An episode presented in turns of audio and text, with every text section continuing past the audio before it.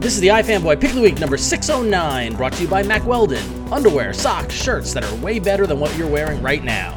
Unless you're wearing Mack Weldon, and if you are, then you know. Go to MackWeldon.com and get 20% off using promo code iFanboy. And by Boomerang. Watch your favorite cartoons on demand. Go to boomerang.com slash promo and use the promo code FAN, F-A-N, for a free trial. And iFanboy listeners just like you. I was blank as I could be, hearing voices telling me, walk away from everything. But where was I meant to go? Far away from those I know, to some desolate below.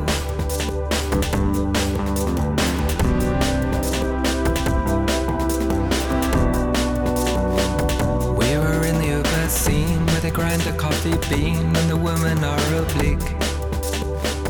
And the boys are paper thin, ragged beers. Hello, and welcome to the iFanboy Pick of the Week, episode 609. My name is Ron Richards, and alongside me is Conor Kilpatrick. Welcome back, Ron. Thank you. It's good to be back. And Josh Flanagan.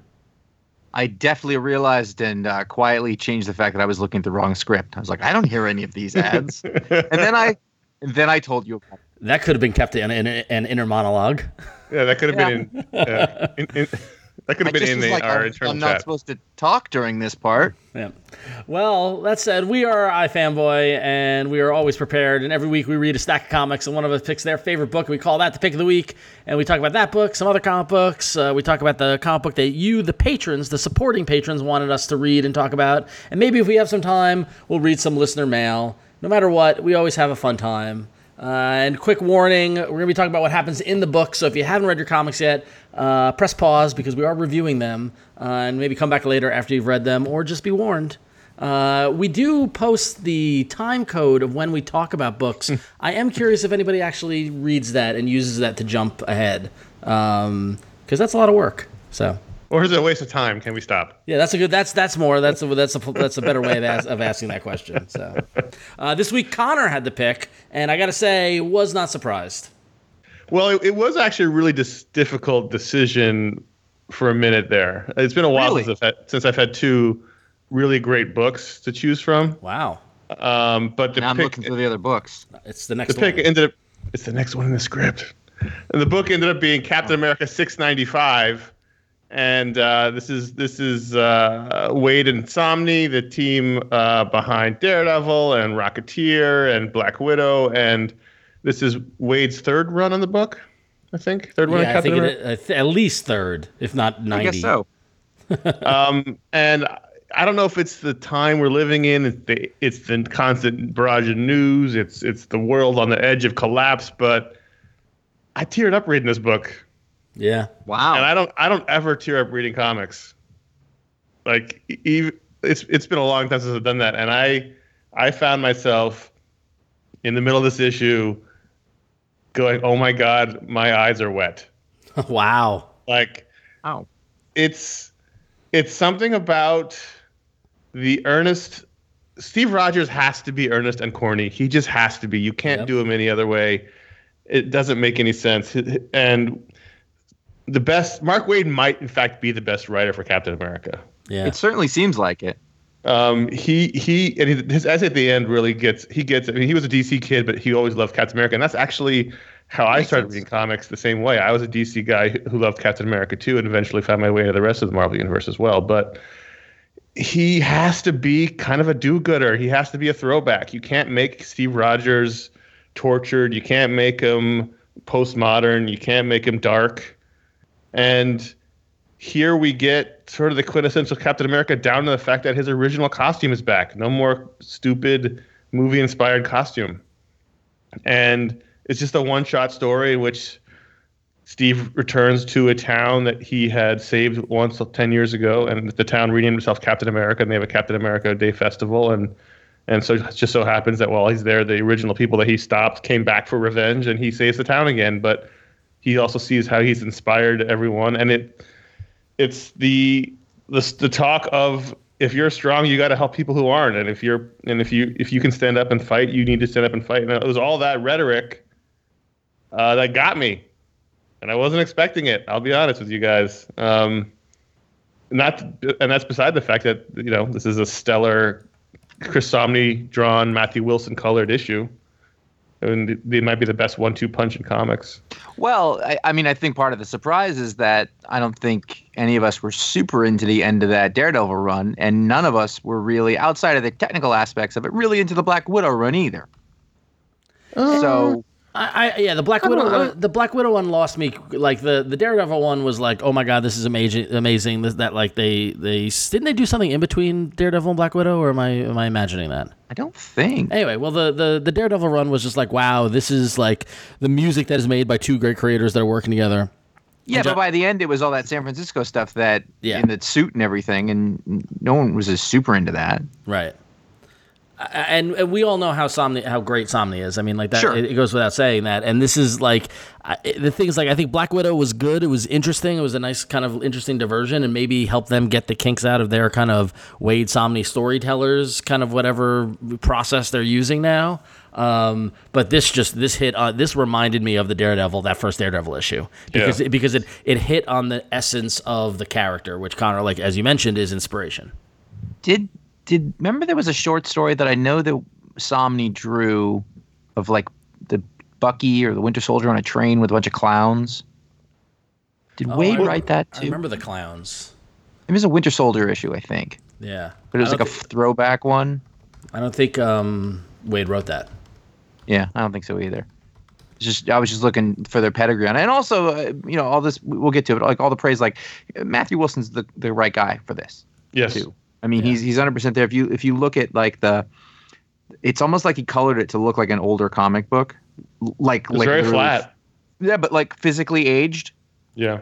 Like there was a degradation to the image, and and, and I'll say that like before I even got to reading the book, I saw the cover. Um, I saw it on like Facebook or something like that, and I was like, and it, and it caught my eye immediately because it didn't look like comics do now. It looked like comics used to look, and I went, oh, I like that right away. Yeah, I got I got very like like straight away the aesthetic of that cover. I was like, that is exactly what I want out of a Captain America comic book. And I know that you know it's not a big, but the the coloring, the the the way that it's lit is to make Captain America stand out. And then there's that big yellow text. You know, it's it's great. It's what it should be. And we're going to talk later in this this the the episode. I, it's an issue story. I couldn't get to what we're doing here. Later in the episode about an artist who could have used a colorist like this, but yeah. um, it it just you know I, I didn't read the, the Nick Spencer run after the first issue. I know I wasn't so into what I heard about Secret Empire, and there's a little bit of that in here in which they talk about you know there was a fake cap and he had to, this cap had to come back to save the day. Why did why did it take so long? I, and we've discussed how I don't really want this to be Captain America's redemption tour, but it was it was only a little bit of that. It was The only a little, it yeah. They, I, th- that. I thought they would have leaned way more into it, and I thought I liked how they just kind of skirted it. And even for a moment, I was like, "Wait, are they referring to that or referring to something else?" Because there was that time displacement in the beginning. Um, Yeah, I think I think they, they they they got that balance just enough. Honestly, if somebody, I mean, I know we say this a lot, but if someone's never read Captain America, you could pick this up right now and go with Yes. it. Um, I did uh, because I, I I did really really like the playing with the cap frozen in ice uh, truther bit. the ice. Oh, yeah, that was really Yeah, good. that, that was very funny, and that was because I feel like Captain America Stuck in Ice is is, is like cultural lexicon, right? Like everyone understands that, um, and it plays on you know like you know truthers and all that whatever conspiracy theorists that you want to have. Um, I thought that was very clever and very well done. It was just a, it, you know, I've missed reading Captain America. Oh God, how long's it been? I don't know, but uh, since I regularly read it, maybe Rick Remender's run. I don't remember what came after that exactly, but uh, You know, it's funny. The only thing I really remember about that, other than the the great Romita art in that first part of it, was the sort of you stand up that thing that they just Yeah. kept Yeah, repeating. And this, w- that was the best part of it because it was like, oh, that's exactly what Captain America is. And this, while not while not parroting that exact thing, it, it echoed the sentiment, I think. And I think that is what worked so well about it. Where you know when he meets the girl at the end of it, you know who he'd saved in the beginning, and she's like, "That's the rule. Welcome back." You're like, okay, that's that's beautiful, and it's got that legacy, you know, passing down uh, wisdom thing going on, and uh, yeah, it is quite beautiful. and he's the wings on his head. That's all you want. I mean, I know they're that's all going you back. wanted. They're going back. He's got the boots. His He's got the pants have pockets and a fly. He's got the floppy boots. His pants have pockets. He's got the wings on his head. Mark Waid isn't afraid to let superheroes be superheroes, Yep. And uh, I don't know. And you love that. That's something that, that that's like that's a genre for you. Yeah, Well, I mean, that's what they are. Yeah. And let let, don't be ashamed of the fact that Captain America is he's corny in the Yeah. best What- possible way. it's interesting for the three of us. Our age is that you know basically our entire reading age has been um, defined by people constantly trying to reinvent the superhero. If you think about it, it's like say that happened in 1986. If you just want to pick out a random date, um, year? you know, then we're all about nine at that point. So we're just at the point where we're you know right in the spot for starting to really get into these and follow them. And everything since then has been this constant reinvention of what it what it was to be a superhero. We can't do it like we used to anymore. That's that was what, it, what it's been. We've seen them break it down and and deconstruct it and do everything else to the superhero except for tell the superhero story. And you know, for Conor, if I if you were to tell me like what are your favorite stories, I would think okay, it's it's Grant Morrison's Justice League, um, you know, it's New Frontier, it's you know from them in that period, and those are straight ahead superhero stories or something like um, Secret Identity or something like that. Yeah. Yeah, Um, and and, it- and- it- and he's very it's very related to Superman. Like Waid is the guy who should be writing Captain America or Superman or both, and I and I think that there's a idealism there that really resonates with you specifically, but I also completely understand. Yeah, and it's just it's it, it just you know he's my favorite Marvel character. He's one of my top five all you know characters in comics, and it's it's nice to have Steve back. Yeah, Sure. And, and and, uh, and um, hopefully, like I know the the Marvel Legacy. There's a lot that's to be said about that that the whole kind of event of Marvel Marvel Legacy and kind of bringing a lot of the characters back to what they were familiar, whatever. But I think I think not reading into any of the other kind of crap that comes along with that, you know, in terms of you know the the marketplace and and all that sort of stuff. I think from a story standpoint, Josh, you make a great point that for the past ten years since Civil War, we've been reading stories about superheroes punching each other right? Yeah. And and we we've gotten we've somewhat gotten away from stories of superheroes being super, you know, and like saving people and protecting people, and and you know it, it even echoes in this book where he you know he tells the little girls like you, you protect your little brother because you're bigger than him, you know, and like that that kind of idea of that that inspiration that is there, and uh, you know like if this is a taste of what's to come, if the, if we're if we truly are entering another era or another you know kind of period, then great. I think this this is a great way to kind of kick it off with uh, with Waid who knows that better than anybody. You know, get Waid, get Busiek, get those guys who know what that means, and let them let them go have fun again.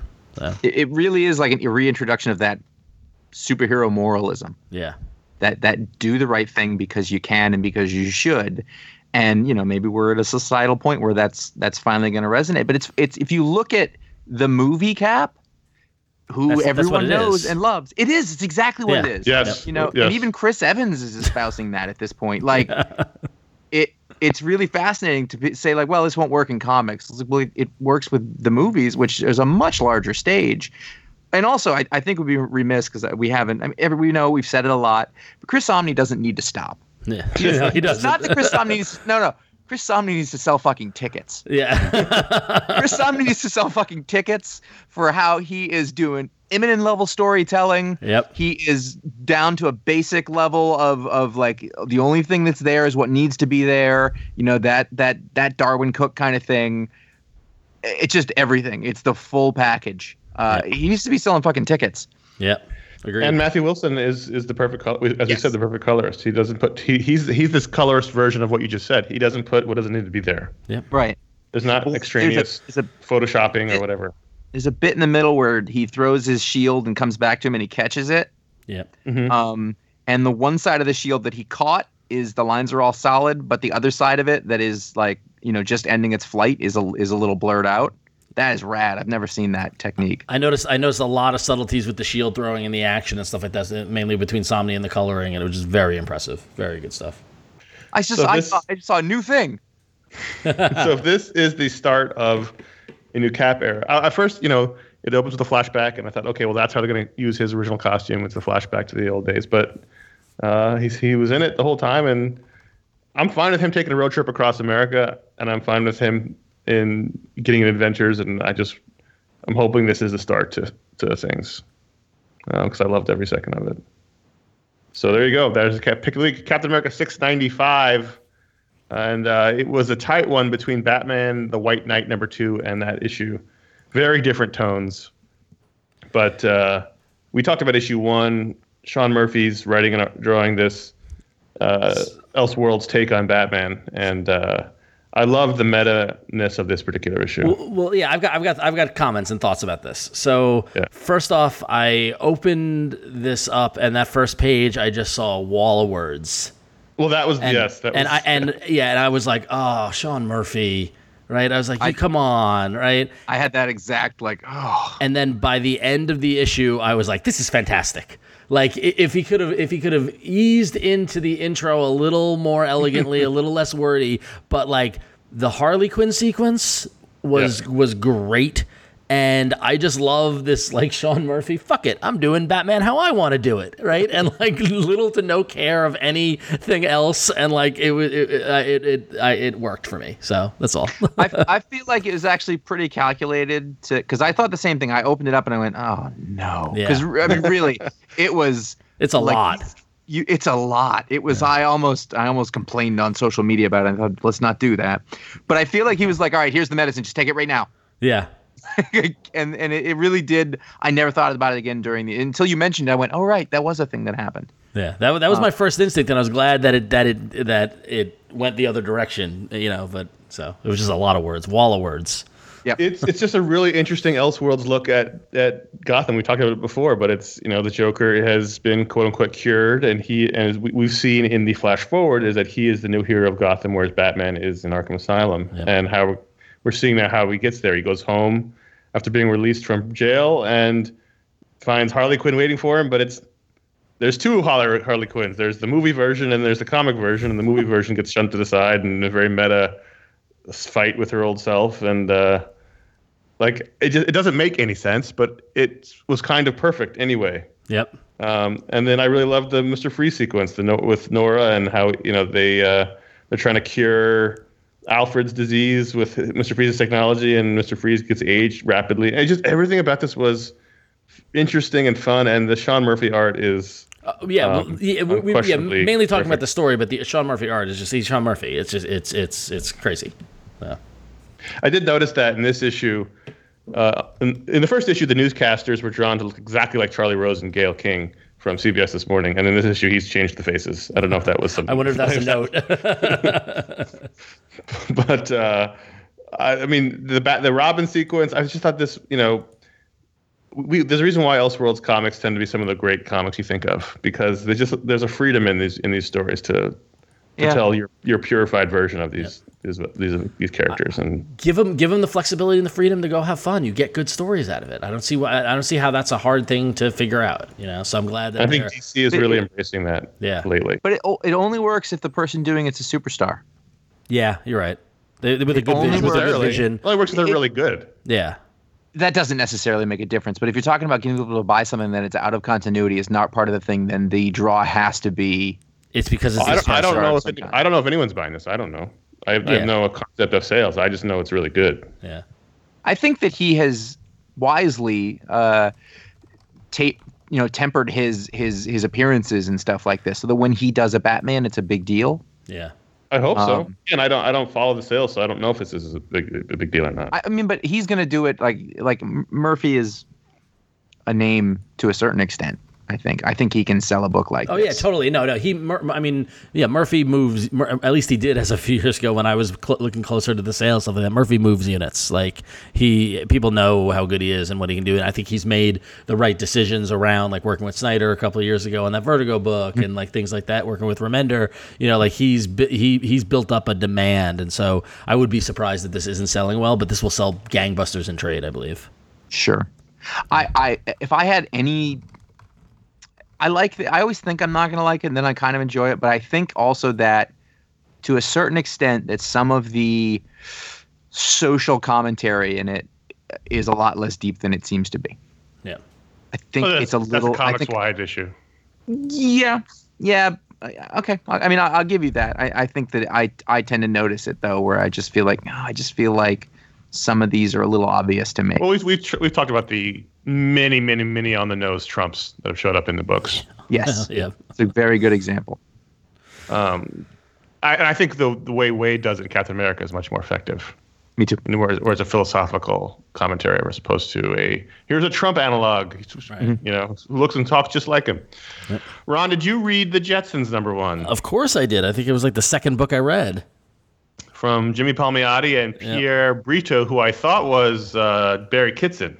I could see that a little. Um, so this, so we've had these Hanna Barbera comics from DC, and for me, there's two camps. There's the Scooby Doo camp, and then there's the Flintstones camp. Flintstones camp is where they take the idea and they do something interesting, and there's there's there's interesting commentary and there's interesting meta things happening, and and it's and it's an unusual way to use these characters to tell modern stories. Whereas the the Scooby Doo camp is let's be super serious and try to modernize these characters in a very straightforward w- way. And I, the Jetsons for me fell into that camp. Uh, totally agreed, and and honestly, a little disappointing. I don't want that. Yeah. It was really, really disappointing. really like just like re- i mean and also weird like I get that it's kind of weird that they had a uh, the Jetsons had a robot housekeeper named Rosie who took care of them, and like, okay, you wanna you wanna figure out how to make that work? Sure, let's have their dead grandmother's uh, AI be put into the robot. That's weird. Like, and it, it just like some of the choices, So- and also not carrying the analogs of the character. Like, really, these are just characters with the names Jetson and Spacely and things Yes. like that. There was nothing to tie back to what the history of the Jetsons have been, and w- even in look wise, like Elroy. They didn't look like yeah. That's Yeah. what I mean. In the you know in the Flintstones, they all looked like the cartoon characters, at least drawn like real people, but they looked like them.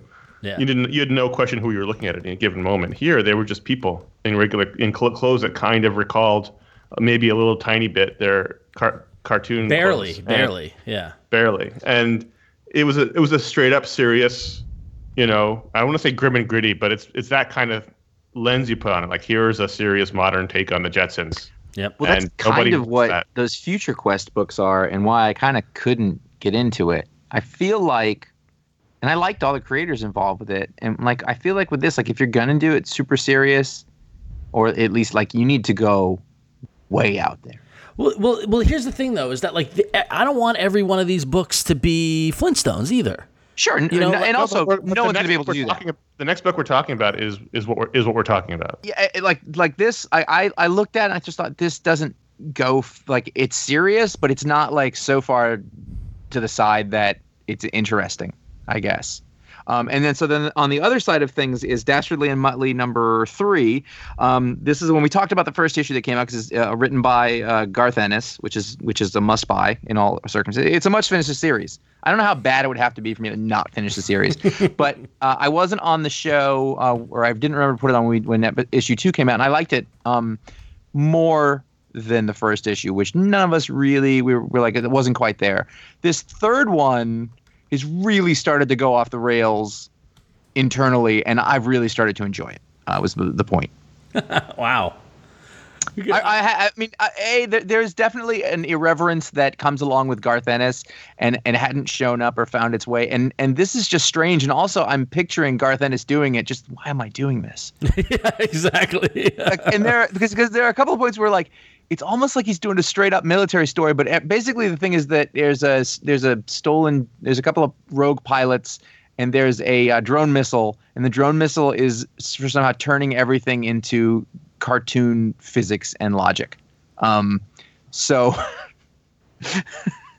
when the pilot comes, the moment that they got me for this is uh, they call in these two other pilots, and this woman is a super capable pilot, and she is going to be responsible for taking Dastardly and Muttley down. And all of a sudden, she goes, "Help!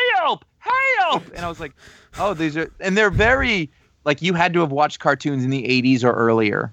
yeah. Cart- cartoons were from the 60s that they were airing in the 80s basically to understand these references sort of what they were doing 'Cause- and i don't know if it would work if you hadn't watched that i can freely uh and and i just and it's like this slow burn of they keep adding things in so the president in the last issue gives a press conference and he and he flattens his opponent's head with a hammer and caves in his skull on live tv and so in this issue he's like maybe we don't have to make a big deal out of it they're like you put him in a coma and With a mallet, with a cartoon mallet. yeah, like, and it's a very, it's a very fine line of wacky butting up against serious, and I think it's actually starting to work really well. But it's a slow burn, um, and I don't know if if it wasn't Garth Ennis doing it that I would have the patience for it. But I I am enjoying it. That's what I mean by this being in the Flintstones camp. Yes, in that the. Flintstones was wacky, butting up against serious, but in a different way than this one is. Yeah. And that is how this has to go. The, the Jetsons and the and Scooby Doo are, are not work. They don't work for that very, that very reason. Um, But I what I'm get that Jimmy I- I Palmiotti is very into the environment, but ter- making an environmental, super serious environmental story by the Jetsons isn't something that works. Well, I I think, but my point is like I think that that would work, but they'd have to go way darker for it to be interesting. If that makes sense. Like if you brought somebody on if there that would. really Does anybody want to see a super, super, super dark Jetson story? I don't. No, I, but want to see. I want to see. I want. What I would want to see is I'd want to see a super bright, optimistic, sci-fi embracing. but if you're gonna do dark, then you need to like you need to make us go, oh, why, oh, we shouldn't have done. Like Yeah. really go fully. And I don't think that Palmiotti's the guy for that. I agree. I agree that too. Uh, yep. It, it's tough. It's a. It's a. It's a. It's a narrow tightrope. It's a narrow It tightrope. really and, you, is. and you either walk it or you fall. And unfortunately, like I was a couple pages in, I was like fall. So, yeah, yeah. Are you guys still reading Dastardly and Muttley at all? I am. Oh yeah, totally. Yeah, it's great. I love you it. You enjoying? it? Okay, yeah. Yeah, yeah, no, it's great. He got the mustache in this one. I know. I love it. I just, I love the the reveals. Like, what? When did you grow a mustache? It's just stupid. it's crazy. I love it. You're talking like that again. Um, so, Peter Parker, the Spectacular Spider-Man number six. Is anyone reading this? I am. Oh, Oh, I am. Do we feel like it should be a bigger deal that Peter Parker has revealed his identity to J. Jonah Jameson? It was. I mean, like they, that. That I, I feel like I saw that in the ether in uh, in the past week or so that he was getting unmasked and all that sort of stuff. I don't know if anybody. I don't know if that means anything anymore. Um, but that was. I a mean, I get that. I get that it doesn't, but it feels like Yeah. like that's a huge thing in the history of this character. Yeah. No. Agreed. Agreed. And I get that nothing matters, nothing makes sense. However, Nothing matters. Nothing makes sense. I mean, this is, I mean, this is like Superman telling Lex Luthor he's Clark Kent. You know, this is like a this is a big deal. Yeah. And I thought that, I Um, thought they handled it great. Like That I was thought, a really good issue. This is a really good issue. I mean, the whole premise of the issue is that is that uh, J. Jonah Jameson has information Spider-Man needs. So in order to get it, Spider, you know, J. J. Jonah, uh, you know, makes an offer that if for an hour. yeah, if Spider-Man will sit down for an hour-long interview for his blog, then he'll give him the information he needs, and it becomes a very intense, emotional, you know, conversation between Jay Jonah and Spider-Man about the effect each other have on each other. And you think about the history of these characters and how they intertwine. Uh, it's it really touched on some like like Zdarsky went places, and I was like, oh man. And I thought that they balanced that with the the inner thoughts of Jay Jonah and of Spider-Man as they were talking about stuff. So they were saying one thing, but in their head, like Jay Jonah was talking about how Spider-Man is a menace and all stuff like that. And then you had a little panel of him holding his wife as she was dying right? Right. And like that, and so you're like, all right, that's the character's motivation, but here's he's yelling, and here, but we know why he's saying it, and it was a real good way to to illustrate that kind of conversation. Michael Walsh is needs to be a superstar. oh, that was that was one of the reasons why I put it on here is because the art was so good. So good. Like, Yeah. like Michael Walsh is gonna like t- mark down. I know we've been talking about him for a couple of years, and he's done stuff here and there. Recently, we talked about the Star Wars annual he did with Jason Latour. Um, Michael Walsh is the real deal, and I can't. I, I've been- I, am hoping saying it for 2018 he blows up. Yeah, he he she needs to blow up. So yeah, he's yeah, he's a nice guy too. He's a Canadian, It- so yeah, so it nice. was a good a good issue because I was on the I was on the verge of not sure if I was going to continue with it as much as I want to read a Spider-Man book. It, it was a little too Zdarsky for me.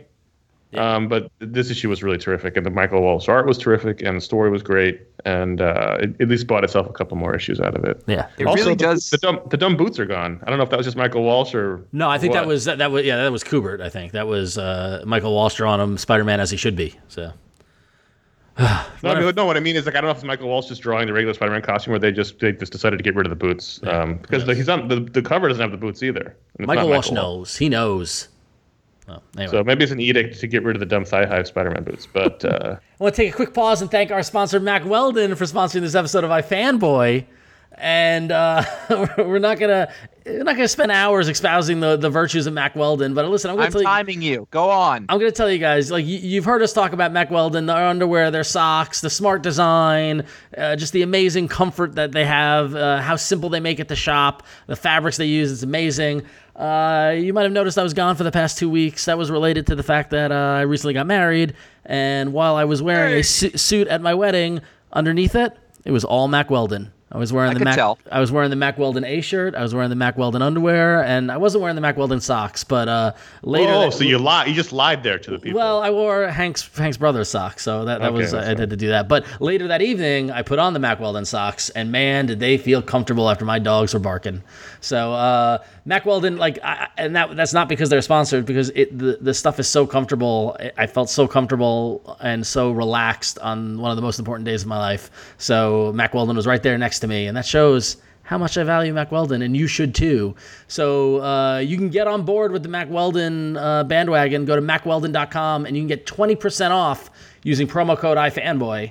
Uh, that's 20% off any purchase. And I gotta tell you, I cannot recommend that underwear anymore. That the front, the flap, it's amazing.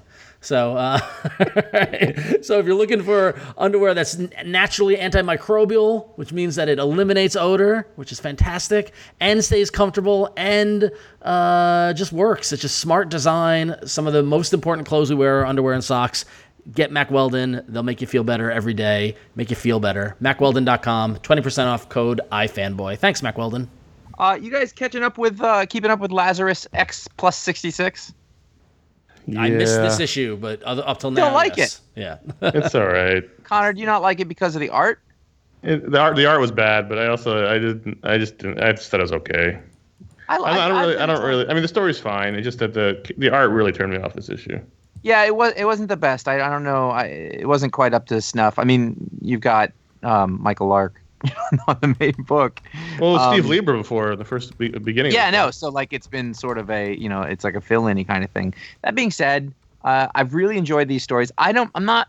I'm not so much into reading the big text pieces that explain the rest of the world. Um, so I thought that these have been good. Um, sort of like looks around at different places besides just focusing. Um, I just, you know, I on- find it hard to keep track of all the different families and the power grabs and the. I find this helps in a way, but I like because they're introducing new things here, and I'm like, wait, who is that family, and what are they like? Because in the main book, at least, it's sort of, for the most part, one or two families fighting over territory. Where here, it's like, who's the Well, Russian family? And, and it's just, it's just, it, it's harder when there's not an explainer uh, for this kind of thing for me. Well, That's this all. one is uh, is written by the uh, by the team of uh, Rucka and Trautmann, who we first got to know on Checkmate long ago. Those were great books, and I think I'm a little. Uh, I'm- I'm in. I, I was into it. I really enjoyed it, and I've been. I think I read. What is this for? I read a couple of them like in one bunch last last time, and I really liked it. Cool.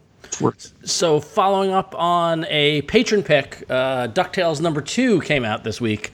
And if you might remember, the patrons made us read DuckTales number one. And I said I would stick with it. And so I, I want to tell everyone I did. Um, finally, we get some Uncle Scrooge, which is great. Both stories featured Uncle Scrooge. Neither stories took place in Duckburg. But I did notice in the opening inside page, it says these events take place before the DuckTales Disney XD series. So I'm wondering if this is working as some sort of prelude or prequel. And uh, would have liked to have known that earlier. But uh, either way, fun DuckTales related stories still look great. Uh, Gianfranco Florio and Antonella Delena and Andrea Greppi and Robert Zanata and Dario Calabria uh, and Giuseppe Fontana. This is great. This is great. And Joey Calvi- Cavalieri wrote these books, which is a well-known. So how did Tom What's B. Long on get in there? How, how did they, they couldn't find themselves an Italian letter? A listen, there, What the listen, there are no good letterers in Italy. they couldn't get Joe Carmagna. Yeah, he wrote the last issue, didn't he? Yeah, yeah, he Yeah, did. Come on. yeah. So whole But this is getting a little affair. weird. Like, is this okay? yeah, it's okay. I think. No, no, you can't answer that question. I was going to make an olive oil joke. Deathstroke 25, the uh, extra size anniversary issue. I thought we'd be done with these, but I, I got one, another one of them on my stack. Um, one of my favorite issues of Deathstrokes in a while. Uh, Not a not a high bar. no, it, you mean the uh, Eisner nominated series, Deathstroke? Is it? Yeah. Yeah. Oh shit. Christopher Priest is is notable. Um, this issue is the trial of Deathstroke, and it's we, it, there's a lot of meta commentary in comics. We all know that, but in this issue, the Society, as they're called, we all know them, the, the secret society of supervillains, the ones that live at that that are in that giant skull base in Louisiana, uh, put Deathstroke on trial for being too much of a hero, and they're all sitting around their giant table with their name tags, in front of them, just in case you don't know who Ultra Humanite is. There's his name tag in front of him. Um, but they're putting him on trial as a stand-in for all the villains who have been acting like heroes too much. So there's an empty chair for Lex Luthor, and uh, Killer Frost is now in the Justice League. So it was kind of like what we mentioned earlier in Captain America, in which, you know, in Marvel, heroes have been fighting heroes, and DC, a lot of the villains have been heroes. Uh, so they're they're putting him on trial because he's also been acting. Deathstroke's also been acting like a hero, and uh, the Riddler is his defense attorney. It's really totally ridiculous and funny, and there's like, you know, the old DC jokes about bylaws and um, and you know, you know, like the, the the the group's acting too much like too much bureaucracy. Uh, that's all in here. They they have the second motions and they have to pass. Uh, uh, you know, they have to. They, they, there's very. You wouldn't expect villains to have this many rules at their meetings, but they have a lot of rules, and that was. I Really, do love that. I, I love fictional villain bi- uh, bureaucracy. Yeah, they leaned way into. it. Uh, so that was fun. That, that you did you did that's a good you I like what you're talking about. So I'm taking back what I said before. Okay. I'm taking it back. I'm taking it all back. So, uh, Conor, are you still reading elsewhere? No, I read the second one and I was like, yeah, I don't really care anymore. And All I right, so reading. elsewhere number four is the last issue in the story arc, a little short, kind of four issue story arc, and uh, I, just got I got I got to tip my hat to Jay Faerber for making the the villain reveal. And here's their spoiler warning: uh, Fred Noonan. Huh. Yeah, poor Fred. Not only does Fred Fred's get shit, not only That's does not Fred. Fred get forgotten in history, but he also becomes the villain, and he becomes the villain because he is forgotten in history. Which I like the little the little meta twist there. He uh, apparently he got sucked into the, the little portal dimension, and there was a time displacement, and he's been there for years. And not only that, has he been able to get back to Earth, where he find and he shows Amelia Earhart a newspaper that shows the Amelia Earhart Elementary School opening, and like all these things heralding Amelia Earhart. So he wants his revenge. so so far, this is a Fred Noonan revenge story, which I can get behind. Ugh, that feels wrong. I I'm like it. sorry, though. Fred Noonan's family. I've enjoyed the art. I think this is wacky and crazy and fun. And and DB Cooper is is is, is uh, he he finds the gold. You know, he's kind of um, wealth chasing uh, character. It's I, I every time I read this issue, the, the second and third issue leaned a little more into the fantasy side of things. But when they did the the villain reveal at the end of this, I was like, oh, I'm I can't, I'm on board still. So good stuff. All right, all right. Let's go to Star Wars corner for a minute, uh, specifically over into the Empire realm of things with Darth Vader number seven um, from Charles Soule and Giuseppe Camuncoli, who should, I guess, be on a DuckTales book. as far as I can That'd be tell. great.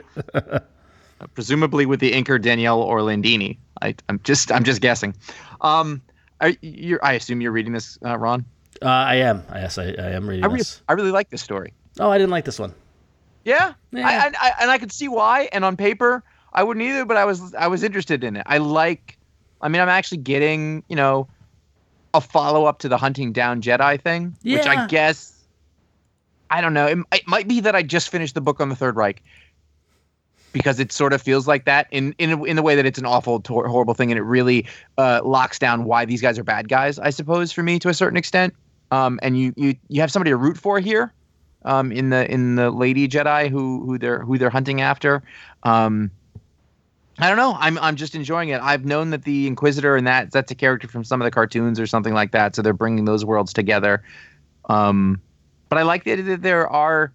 I never liked the idea that they completely wiped out the Jedi and that there were no survivors or no leftovers from it. So I like that like the Inquisitors people are sort of washed out trainees who didn't get killed but also didn't become Jedi, and then this other lady is is rogue and they, they have to go get after them. Um, I enjoyed it. That's Yeah. what I'm getting. And just I really I love Giuseppe Cam- Chemical as well. Oh, he's I- great. No, the art is great. I, story wise, I, I mean, yeah, I guess uh, that does make sense, and that is an interesting thing to explore. I just I thought there was just like a lot of talking about it in this issue, um, when I would have liked a little more action. But uh, but yeah, that's fair. I always felt like the idea that they wiped the Jedi out was more PR. Yeah, You know, like I there was lots of them in hiding, and then they would just they would just say, "Hey, listen, we wiped the Jedi out." But you know, there's a lot of a lot of uh, Uncle Bens out there.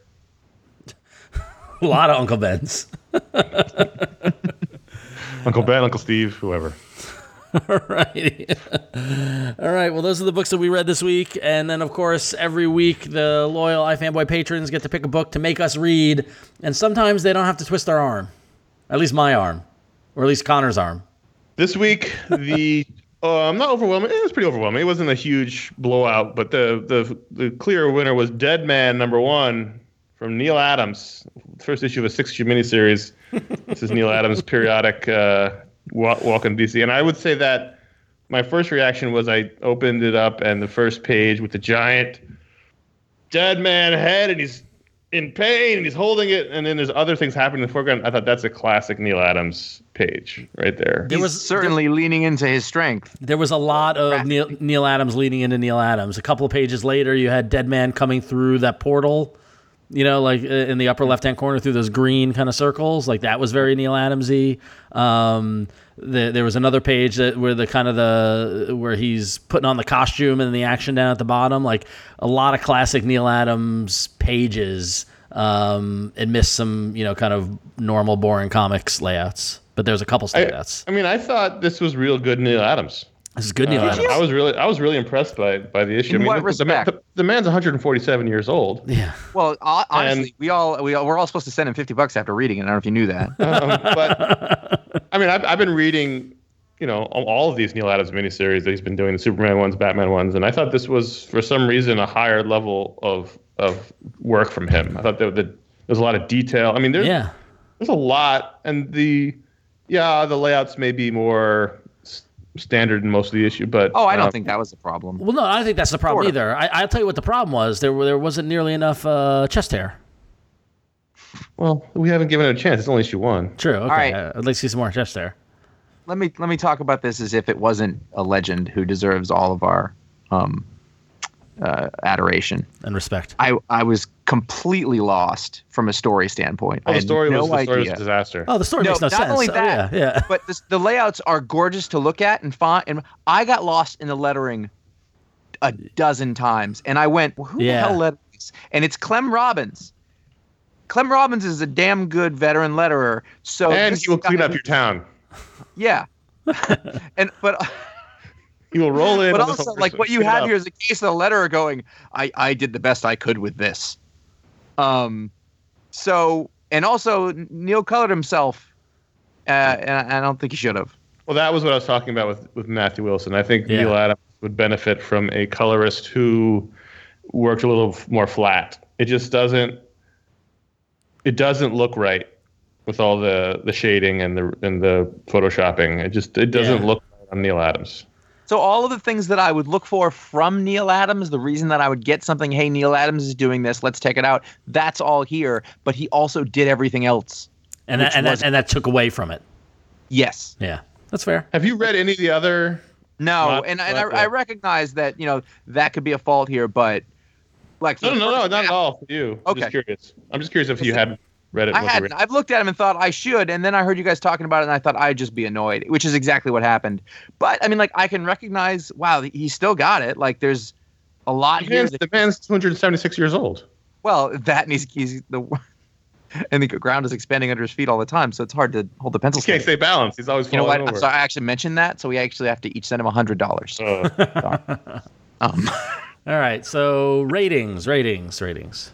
this is tough because the art's spectacular, but the story was a mess. Um, he did everything. He's responsible for everything.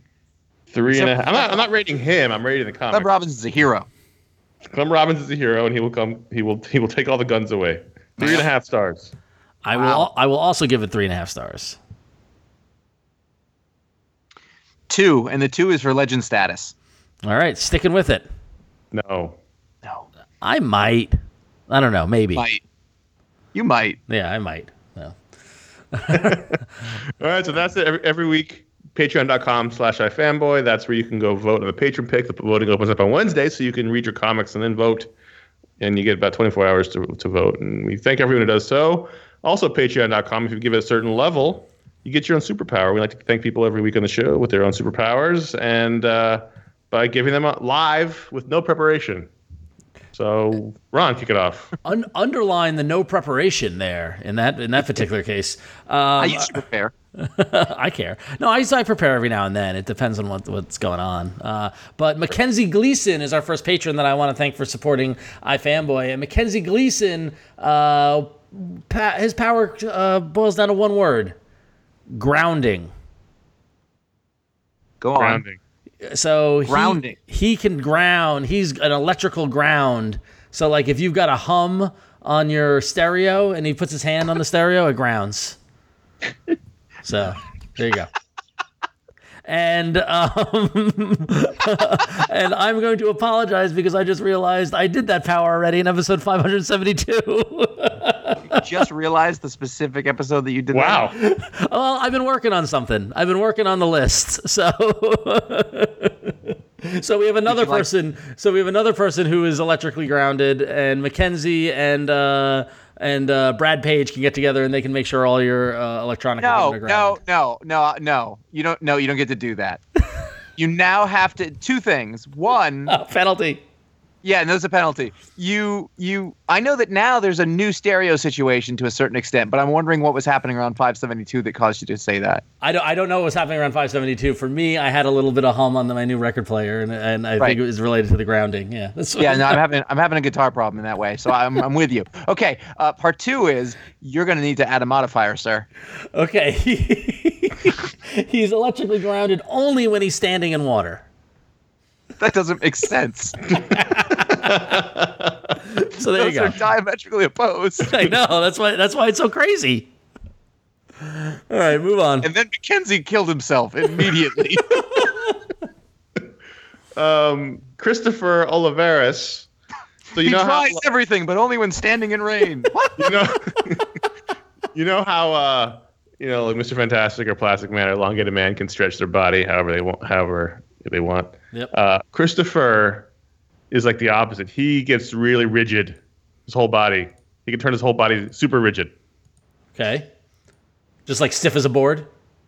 Harder to the har- he, indestructible. All right. like on. like like the White Queen. But he can't he can't move. He just turns rigid like a statue. yes. Okay. So so he becomes like solid rock, but And then uh, he im- should have a immovable. partner who becomes light as a feather. yeah, there it is. He can also ground things. All right. You can also ground things in water. okay. Denton Theriot or Therio uh, has a button. Um, it's uh, behind his right ear, uh, and if he presses it, something changes.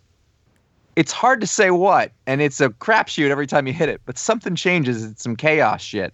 Um, so you really want to think hard whether you want to press that button, but Wait, something on something in the world changes or it's just he changes? something changes. All right. How does he know something changes because he presses the button?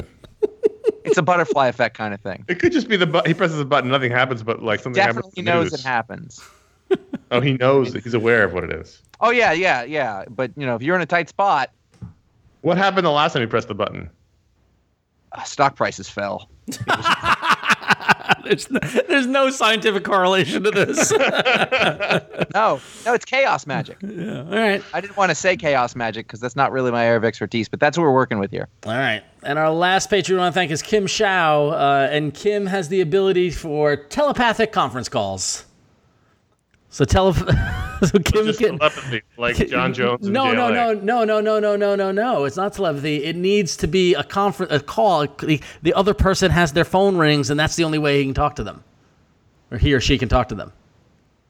So, so it's not really conference calls. He Kim can just dial a phone. Kim doesn't need the phone. her That's the thing. That's the Right. thing. yeah. Like Kim can call dial people up with- anybody's head. It's Kim can it's, call people with their brain. it's outbound calling. Yes. Telepathy. so listen, She's just, is this Mackenzie? if you want a fantastic patron power, like Conor mentioned, you go to patreon.com slash ifanboy, sign up today. Patrons $5 and higher get a patron power. This episode of iFanboy is also brought to you by Boomerang, a subscription video service offering a massive library of timeless cartoons and original animated series. Start your adventure today with Jonny Quest. Join Johnny and his loyal dog Bandit on an action-packed journey across the globe they discover strange scientific mysteries and face fearsome foes. You can find Boomerang on the web, mobile, Apple TV, Amazon Fire, Roku, and Chromecast for $4.99 a month or discounted to $3.99.99 a year. That's $39, not $3,000 a year. Visit boomerang.com slash promo and use the promo code FAN, F-A-N, to start your special 30-day trial today. That's boomerang.com slash promo, promo code F-A-N. And I pl- I played with Boomerang, and I've got Chromecast, and it is awesome. It, it- cartoons on demand. So thank you, Boomerang. Uh, if you like cartoons, better than the Jetsons comic, you can check out Boomerang. All right, let's do some listener emails of the audio variety. First one up is from across the sea. Hi, I fanboys. On episode 604, while talking about DuckTales, Ron said, Uh, no, I'm probably not going to read it. I mean, they're great. I mean, but like, there's no continuity, right? Uh, you know, like all that sort of stuff. Is he the problem? Mayhem.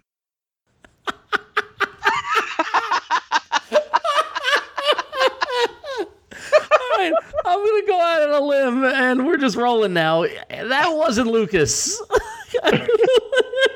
You don't know that. Maybe he's got like a box. And I would also like to refer to earlier in this episode when I did read DuckTales number two, so I am not the problem. Well, he didn't specify of what, and to which the answer is yes. You are definitely the problem. not, I mean, I'm not saying, you know, to what, but you know. Oh, that was great. That was that was fantastic. How do you get such think- no- clean audio? Yeah, no one has ever spit our words back at us in that such a way before. That's pretty. And, and I really hope someone nobody takes this isn't a gauntlet being thrown and they pick up and run with it after that. All right. Uh, our next email comes from Nick P from Luxembourg via Newport Beach, California. Now we're just getting travel itineraries. Um, Nick says in in the all email spectacular of Pick of the Week podcast episode 25, when discussing the relation between magnetism and electricity, Ron stated, and I quote, "Magneto has a way cooler costume than Electro." so this begs the- Wow. so There's this a begs- movement. begs the question: on a scale of one to ten, with one being Electro, where does Magneto's costume rank? Go on. Well, listen, if one is Electro, Magneto is clearly somewhere between one and ten. So, uh, um, in the Spider-Man issue this week, uh, female Electro was in there. I was like, "Ooh, Electro!" So.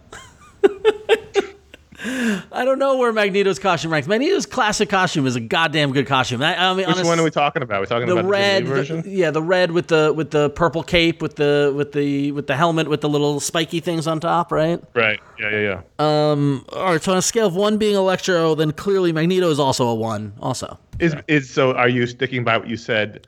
Oh no, no, I'm ten sorry. years Wait, ago that it's better costume than Electro. Uh, We know a lot more things now than we did then. we do, and I, I don't think if you look at Magneto, you know what his power. Like it doesn't, it doesn't. His costume doesn't tell the story. Electro's costume does. It's an opus, really. it's way more complicated. But it's a damn good costume. Okay, so on a scale of one to ten, with Electro being one, Magneto's probably cl- easily like an uh, an eight. That seems bad. No, it's good. Oh, the no. thing about the scale. It's simultaneously good and bad. Someone pressed the button behind that dude's ear. Scale's magic. All What's right, his name? Denton. we got one more voicemail from my buddy Sean. Hey, hi, fanboy. Sean from New York here. Alternate universe question. In a universe where Robert Kirkman never makes that speech, and Image Comics doesn't become what it is now as far as creator owned work, would Big Two Comics be better today? Or did we lose an entire generation of stories with these characters because they were no longer locked into these companies? Wow, that's a heavy question. That's a really good. I was thinking about this the other day. yeah. Not Well- to that, ex- not in that exact same way, but uh, we don't have time for this. Okay. Well, it, it, it, it presumes that people went over there because of his speech, which I don't think. Which is yeah, I don't I don't necessarily necessarily think is the case. I think I think that if Kirkman doesn't make that speech, I think it still happens just because of the nature of what was going on in media and what was going on in publishing at the time and that sort of thing. The bigger question there is that if Image wasn't present at that point in time, would have Right. there been something? Would there would have someone would would it, would it just been the Dark Horse period, or would or would Brubaker and Hickman and all those guys just stayed at Marvel? You know, like that's that's the question really. I think. I, I think that he was just speaking out ahead of what was a zeitgeist that would have happened anyway.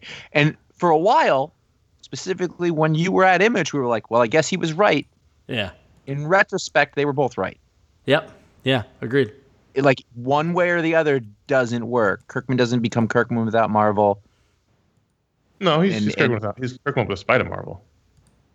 Mm, I know, but would he have gotten to that level? No, I don't, think know. I don't think Kirk, I don't think Kirkman's success in media was dependent on his work at Marvel. I think that helped. at his- all. I don't think at all. I think I think I, I think All right. I think this I think Walking Dead on its own was just unique and good enough, and the right things happened from a business standpoint, and all that sort of stuff for it to happen. I think the bigger question is if somebody you know if somebody is able to.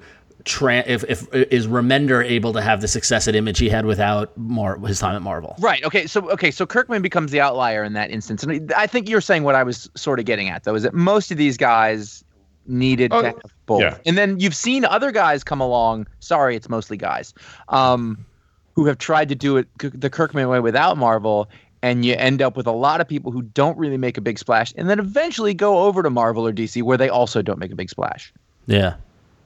It, yeah, I mean, I don't wanna I, but I think the bigger the bigger question is, as Ron said, does it just end up somewhere else? Does do do these creators end up going to make do work at Oni Press or Dark Horse Right. or or Boom or whoever? But I I think there is an innate desire in the modern day to to create your own thing and own your own thing, and whether that would have happened later, I think it would have happened eventually. It had to have happened eventually. Yeah. I, I mean, the, the image guys showed you could do it. You could go out there, leave the nest, and succeed. But if even if they hadn't done it in '92 or whatever year it was, I think it still would have happened. It may not have happened the same way, but guys would have gone off to do their own books.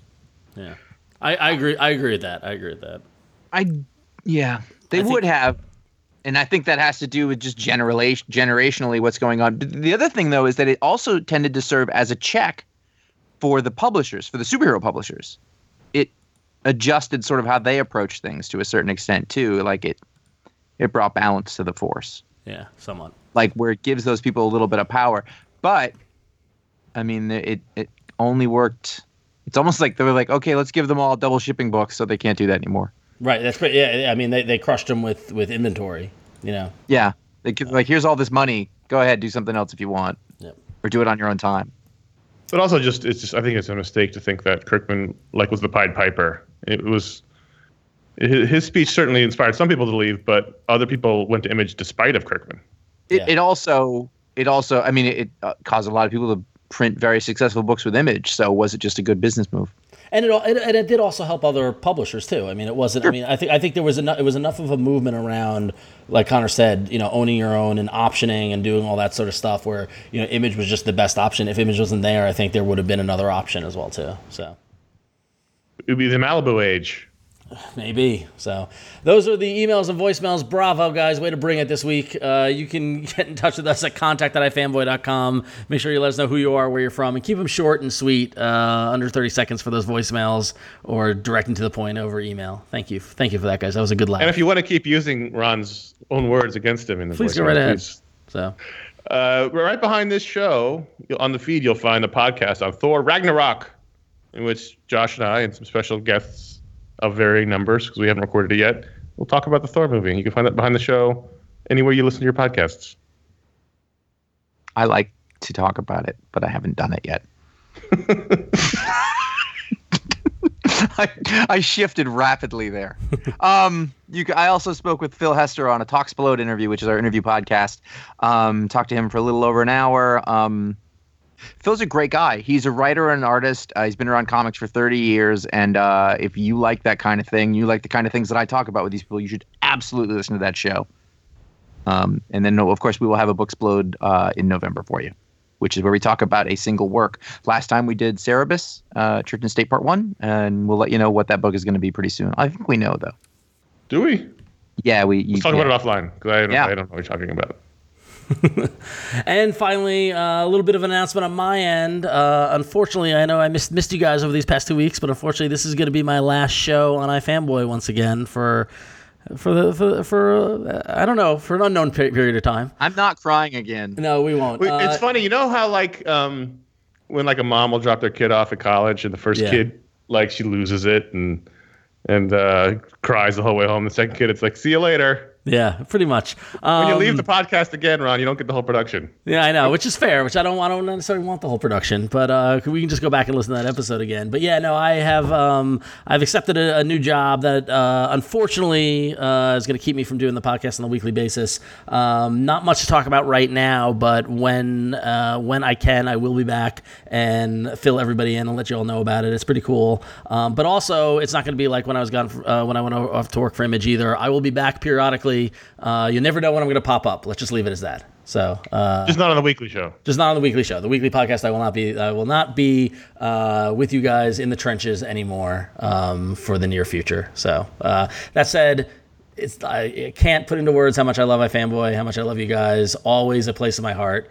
Um, and thanks to everybody who's listened and enjoyed uh, my one third con- contribution to the show. Uh, you guys are the best. And you know, I'm still on Twitter. I'm still around, and you never know when I'm going to pop up uh, back here on iFanboy at some Um, point. So I'm bringing you in on every chance I have. yeah, don't worry, and I will be So, there. So. it's not like you're not going to hear from Ron. It does change a little bit. But, but And, guess what? You uh, get you get two Jamokes again. So there you go. Josh, do you hear a buzzing? It's Where's the, guy who ground stuff? it's the grounding. He's dead. He's long dead. so, so yeah. So Ron's gone again. Thanks. Thanks. you son of a bitch. Love you. Uh, what's really funny is so the last time you left, so we did this show for what, like eleven years, and then you then you left to go work at Image for two two years. You were gone. Two, uh, two, a little a little under three. So yeah.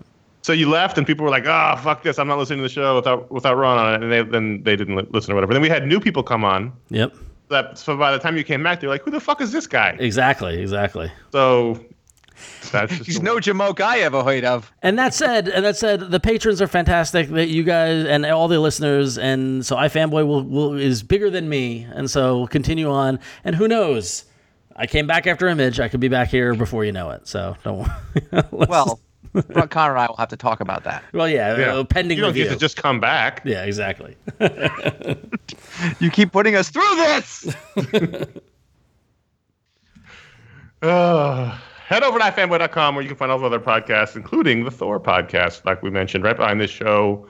And you can like us at facebook.com slash ifanboy and at ifanboy on Twitter. That's where you can find out what the pick is before the show comes out. You can follow us individually at Jay Flanagan and at RonXO on Twitter and Instagram and at CS Kilpatrick on Instagram. And if you like the show, write us a review on iTunes. Better yet, tell us, tell your friends about us. And as we said last week, at your holiday gatherings, if your family's discussions about politics get unruly, put the podcast on and turn it way up. I was going to do a whole Uncle Steve thing, but now I'm too sad. So let's spread the iFanboy love, even if it's one third less lovable going forward. I don't know. You might want to check your math. That's it for this week's show. Thanks for listening. I'm Conor.